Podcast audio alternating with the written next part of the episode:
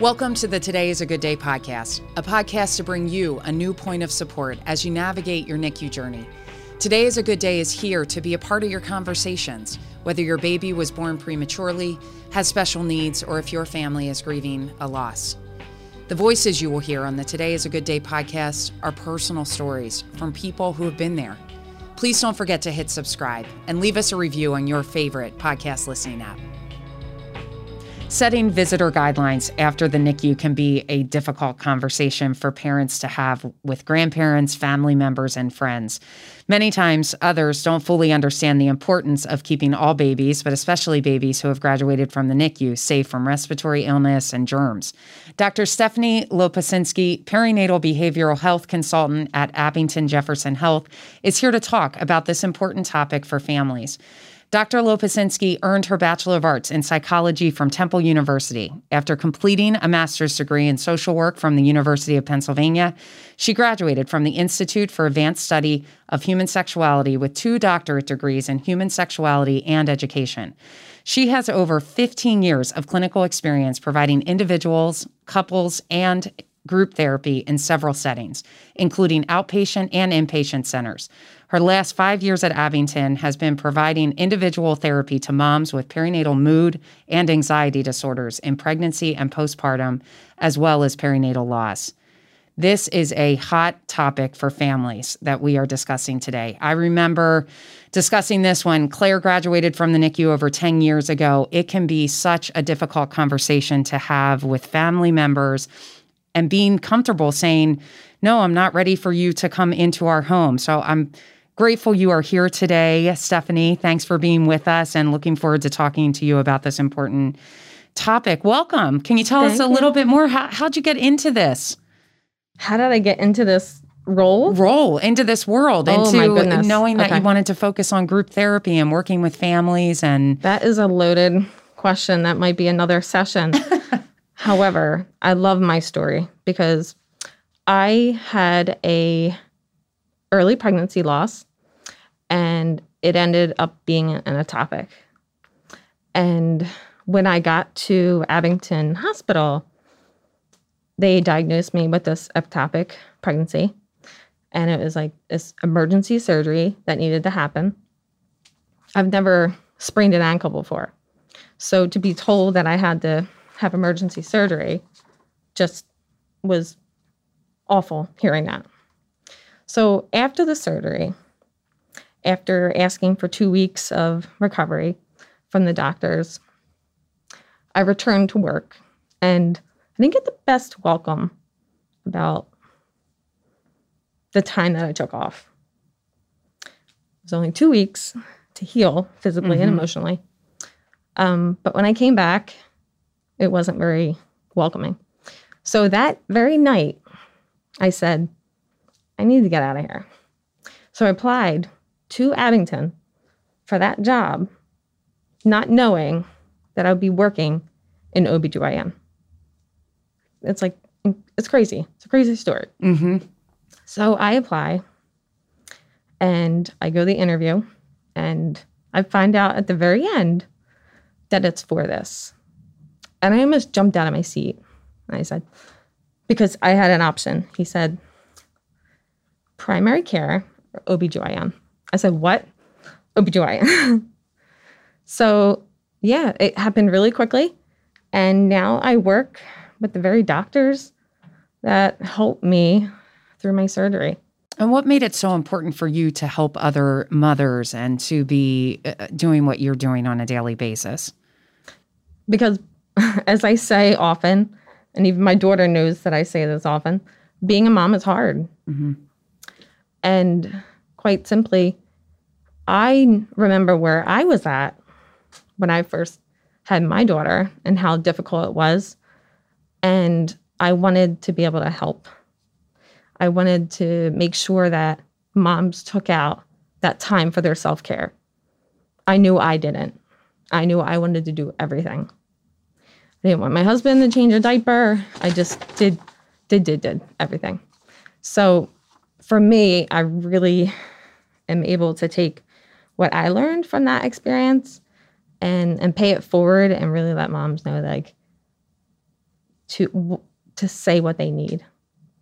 And now having a second, I really know how to do mm-hmm. that, saying what you need. That's great. Thank you for sharing that background and why you got into this field and and how important it is for you to help other mothers. I think the topic that, and families, but I think the topic that we're talking about today of setting visitor guidelines for family members and friends coming into your home after you leave the N I C U is such an important topic. And especially now during COVID nineteen, I mean, we were in the N I C U ten years ago. I cannot imagine what it is like with that extra layer of of fear and anxiety that it would bring taking a baby out of the N I C U after they graduate and going home. How often are you speaking with parents right now about this struggle, especially during COVID nineteen? So in the beginning, in March, every single day, every single session. So I'm a very busy therapist. Um, COVID made me busier. Mm-hmm. I would have about seven sessions a day. Um, I would have to actually decrease the timing of that session to fit in more, um, to fit in more parents. Uh, but every single day I would hear about it. It became what was dominant about the sessions. And I really felt for these moms because, like you're saying, ten years ago with your experience, um, eight years ago with my experience with, you know, setting those guidelines, that's difficult. But you add COVID to it, and it's just, I really felt for these parents just having to go through that. So every single day. Now, every a few times a week. And yeah. What is your biggest and first piece of advice for families when they come to you with this concern? So emphasis on the first, okay? So when I think of the first thing, it means from the first, when this baby is introduced, even in utero, to set those guidelines from the get-go, because otherwise with time, it just gets harder. So you want to say what you want as a couple from the get-go.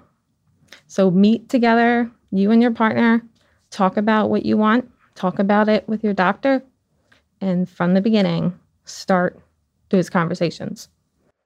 It's a good idea, even writing them down, almost like a birth plan, like you would do for a birth plan, having that written down of this is what we're anticipating, this is what our guidelines look like for family members coming to visit. When you're in the N I C U and you're getting ready to graduate, you're covering a lot of different topics. You might be going home with an apnea monitor or oxygen or other machinery, and uh, you're trying to figure out how you're going to take a baby home from having a team of so many doctors and nurses taking care of them to you taking care of them, leaving, mm-hmm. leaving the N I C U. But this is an important topic to talk about before you graduate from the N I C U, to talk with the medical teams, to talk with the nurses, and to talk with your family members about what your plan is going to be. What are your recommendations for families on how they approach this subject mm-hmm. of visitation post-N I C U right. with their family members, how they get the conversation started? Yeah. So a little backtracking, but um, regarding the first thing to talk about and regarding leaving the N I C U, before you're leaving the N I C U, not apologizing. So that's the whole title of this, right? So not sorry, not sorry, because, mm-hmm. it, you know, moms, women, we apologize way too much. We say sorry for saying sorry. Um, I have a sorry jar in my office on the desk, and it's not used as often as pre-COVID because I don't have as many patients coming in. But there's a sorry jar, and I save those coins up, and I just buy, like, the best box of tissues that I can get, the ones with aloe and the ones that are cooling and right. antibacterial, because the hospital gives you, like, these half-ply, you know, uh, tissues, and nobody wants to use them when they're crying. So, sorry jar. Uh, so what I do with the sorry jar is just, like, a reminder that you're apologizing way too much. So with this, it's not something that you need to apologize for, because when you when you do something wrong, then you apologize. There's nothing wrong with putting your baby first and putting your your family first. And so I, I say these examples to patients. I say, in a funny way, but they get it and they remember it. I say, say sorry if you punch somebody in the face. Mm-hmm. And they laugh and they're like, uh, yeah, I get it. Um, or, you know, you run into someone's ankle with a shopping cart, then you say sorry. But don't say sorry for trying to protect your baby, whether they're in the N I C U or they're not. Um, it's just not something you need to say. The key phrase that I heard you say was putting your baby first. Putting I'm putting my baby first by setting these visitation guidelines for our family, for you coming in to, to see the baby. And I, what I think is so important about what you're saying is I always remember with Claire, I knew that if she got sick after we le- left the N I C U, it would be Paul and me who were sitting in the emergency room with her at the hospital.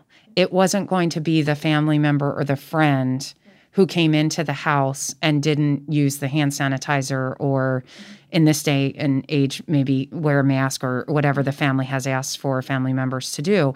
It was going to be us sitting in that E R with Claire. And I always reminded family members of that. But I think that phrase of saying, I really at this time have to put my baby first mm-hmm. in keeping the baby healthy right. is a key phrase that you said. I, I love hearing that. During COVID, we were talking a little bit about masks, and um, they've become a, a big part of, of our daily lives for sure.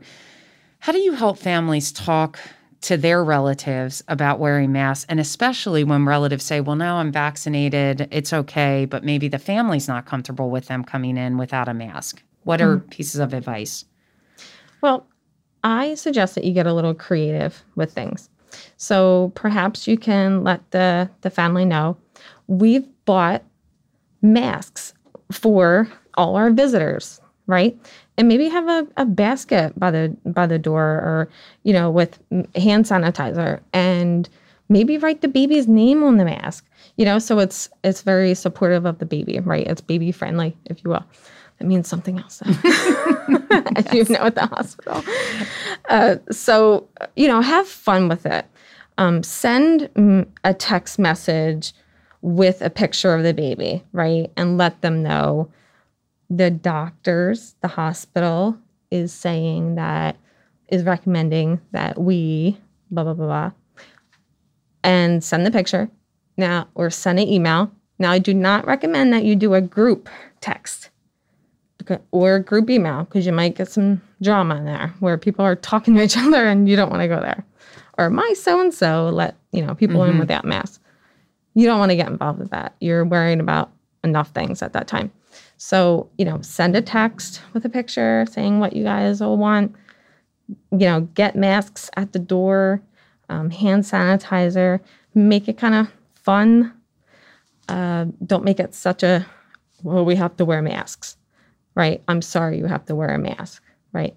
We don't want to begin with an apology. We just want to say, you know, say, I'll use my daughter's name. Aubrey's doctor in Aubrey's hospital that she's coming from, they're saying that we should all wear masks.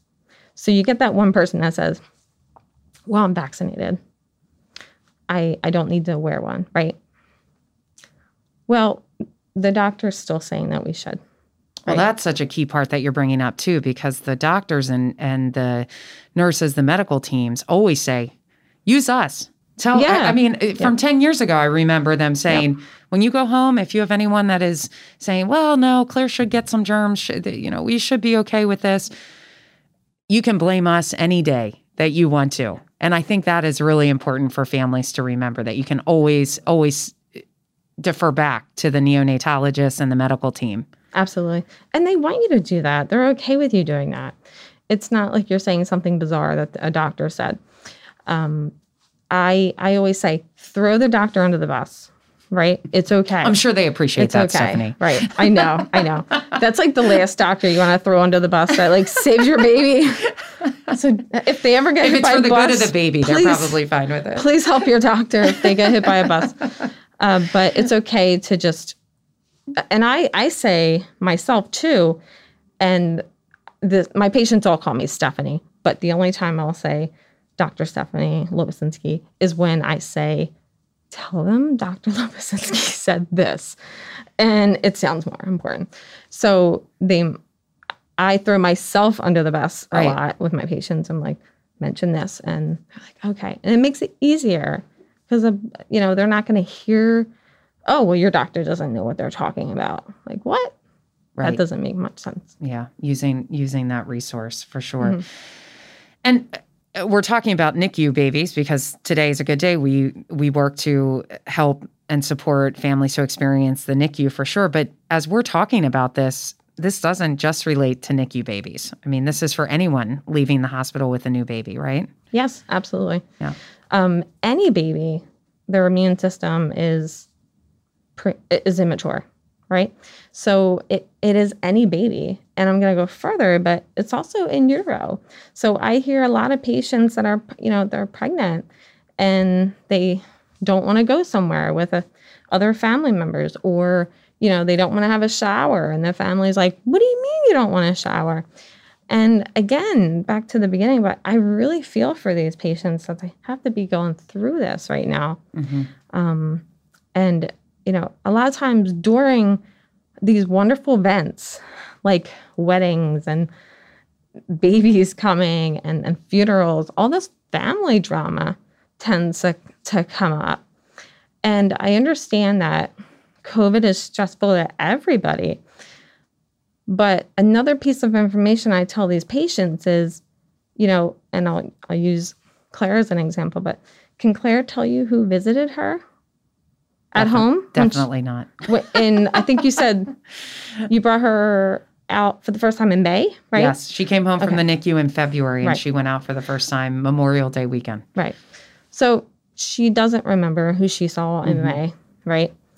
And so those visits are really not for Claire. They're for whomever is there. But back to the point of putting your baby and your family first.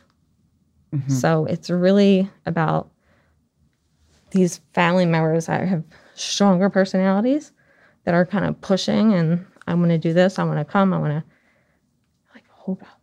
Right. And, and we're talking specifically about visitation guidelines, but I feel like what what you help families with is empowering themselves to be able to be better advocates for their baby, for their own family, which can be difficult at times.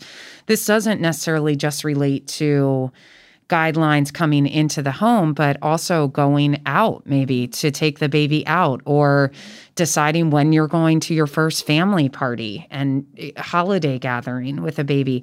Are there general tips or, or general pieces of advice that you give to families to help them feel comfortable in the decisions that they're making?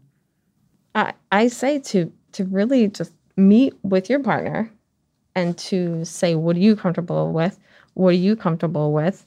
And, and really go from there. There again, the, the not apologizing, to just a, um, tell, don't ask, right? So tell, don't ask. Tell, don't ask. Mm-hmm. I have to slow down when I say that because the ask, don't tell. So tell, don't ask. Otherwise, people are going to try to compromise with what you say. So you want to blame the doctors. You want to say something without a question mark. You don't want to apologize. You want to be firm in what you and your family need, your immediate family. When you look at all the families that you've supported over the years, the families that you meet with on a daily basis, what do you feel like is the most important piece of advice or way that you help those families? I help families realize that the baby is not the only individual in the household. To really be able to honor yourself as an individual still and as a couple, particularly moms really kind of forget themselves, right? So one of the first few things I ask is, how often do you take a shower? Mm-hmm. How, you know, what... What did you eat yesterday? Which seem like such simple questions, right? It is, right? But, and When I say that to medical doctors, to ask those questions, you know, I used to get kind of that look like, huh, that's interesting. You know, they want to go to, they want to jump right to, are you thinking about your, uh, hurting yourself or, or anyone else? And I always say that's the last question you need to ask. Because if that's the first question, you already lost that patient. Because you, you've lost that rapport. Mm-hmm. You've lost that trust. So you need to ask about how well are you sleeping? Don't ask about the baby is sleeping, but ask about how mom is sleeping. Because baby could be sleeping well and great, but mom could be still up staring at that monitor. And she's naturally going to tell you how that baby's sleeping mm-hmm. once you ask mom. So ask mom, and you'll get more than just her. And ask her, you know, I ask them, what have you eaten? And are you doing anything for yourself? Are you getting showered? Are you getting dressed? Those are big things. They're not doing them enough. Well, and self-care is really difficult in in the N I C U for parents if you're spending hours in the N I C U and and you have to be kind of told to go home and and just get some rest. And depending if you have support at home, I mean, I remember my mother basically would say to me, you know what, you've been at the N I C U today, you have to heal, you need to rest. So I had that external force who was kind of saying, you're going to stay home right now, you need to sleep mm-hmm. for a little while. But that self-care piece is so important, and we talk about it a lot, but I think the follow-through on it, right. Stephanie, right, is is it does not always happen, mm-hmm. for sure. How do you help, how do you help parents and we were talking about moms in particular who might be sitting up next to the bed, breastfeeding, pumping. How do you guide them towards self-care? How do you help them to make sure that it's a priority? Mm-hmm. Well, again, I, I, I kind of have like a two-week rule where while they're still really healing, um, you know, you can you can really rock, you know, your, your pajamas and for two weeks, you know, but after that. Only for two weeks, Stephanie? Well, hold that's, up. That's a... Hold on, hold on. Um, so after that, I want you to wear maybe yoga pants and and a shirt, right? I'm not saying wear jeans in your house. Nobody wants to wear jeans in your house. I feel like you're just walk around angry if you wear jeans in your house all day, right? Like you wear them outside. So put on some yoga pants, put on a shirt, but make sure it's something different than you slept in, right? So... That's why my pajama. Yes, I got it. Because I think when you look down, and this is for anyone, pregnant, postpartum or not, when you look down and you slept in what you have on, I, I say you're going to have a pajama day, which means that like maybe it's nice out and you look at the window, but you're not going to take that walk because you're like, eh, I still have to get dressed. So it has nothing to do with looking cute. It has to do with the mood that comes with it. Right? So you want to look down and feel like I look okay, right? Okay. Not saying fabulous. Um, and washing your hair and getting in the shower and brushing your hair and brushing your teeth, right? Mm-hmm. And if you're not going to eat enough, like I say, throw a, throw like high protein granola bars on, on the counter with like trail mix and just like eat it. Eat it through the day, stuff that you can literally like, throw down your, your, you know, your throat and like quickly go about your day because otherwise you're not going to make even that like bowl of cereal that you thought you were going to eat. So get the cheese sticks, get the drinkable yogurt that you get for kids, mm-hmm. you know, and I get laughs when I say this, but, but then they end up doing it. They're like, oh, I bought that like tube yogurt that you mentioned. It's really good. Good. You got like eight grams of protein mm-hmm. that you normally wouldn't. Well, what I think is so important about what I'm hearing you say with this as well about self-care is I think a lot of times you think about it being these big gestures or these big projects. I'm going out to the store. I'm going to go get my nails done. I'm going to go get a massage, which seems mm-hmm.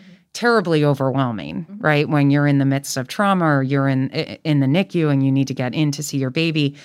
But I love what I'm hearing you say is these small baby steps of self-care, of changing your clothes, yep. of having granola bars on the bar, of mm-hmm. washing your hair, you know, those small baby steps and accomplishments. And we talk about that a lot, of celebrating every milestone for the baby. But I think this comes back to celebrating every milestone for the parent who is focusing on some self-care and accomplishing some of these smaller milestones. Right. With that. In social work, the big to-do is meet the patient where they're at. Mm-hmm. And so when I do a treatment plan, I say, you know, I always put improve and increase self-care. And we talk about examples. And I say, well, what's your, what are some forms of self-care? And you're right, it's not going to be a massage. And some people say to me, oh, travel. I'm like, no, that doesn't, that's, that's big, not going right? to happen. It's probably that's, not going to happen. Huge. So it's right. right. Or even like take, going out for a run. I'm like, mm-hmm. all right, well, let's break it down more. What could you do in the house if you have five minutes, if you have ten minutes? And then it kind of makes them realize like, oh, I can do, you know, different things. Um, listening to music that is not um, Baby Einstein, mm-hmm. you know, like, your baby's going to learn regardless from you as a parent. You don't need to listen to Baby Einstein and listen to that all day, right? Sorry, Baby Einstein. You can you can listen to, you know, Bob Marley or the Beatles, like those those are my two, um, and sing and go about your day. And the baby's just going to be like loving to see that. But that's still meeting your self-care rather mm-hmm. than listening to like classical music that you know that is good for the baby. All music is okay for the baby. Well, I feel better. I think I had a big win for self-care because our children grew up listening to country music their whole lives, yeah. you know. Yeah. The uh, that's that's what we focused on. They still do to this day. Good. Uh, yeah, no, I love I love what you're saying about the small milestones. I think that's really important for parents to remember, is that the the self-care doesn't have to be focused on the big gestures and the big accomplishments, but more the small things, and thinking about what that really good mm-hmm. small milestone is that you're hitting that day. And with the guidelines, not apologizing. What a key point. And saying, this is what I'm doing because it is the best for our baby. It is mm-hmm. what the medical teams have recommended. And this is what we need you to do for this time period. Mm-hmm. This is a, a period of time that we're going through, right? Yeah. It's great. We were talking about empowering parents and helping them to feel comfortable. One of the big questions that I know comes to us frequently in our Navigate the NICU sessions that we host with families currently in the NICU, when can I take the baby out shopping? When can I go to Target?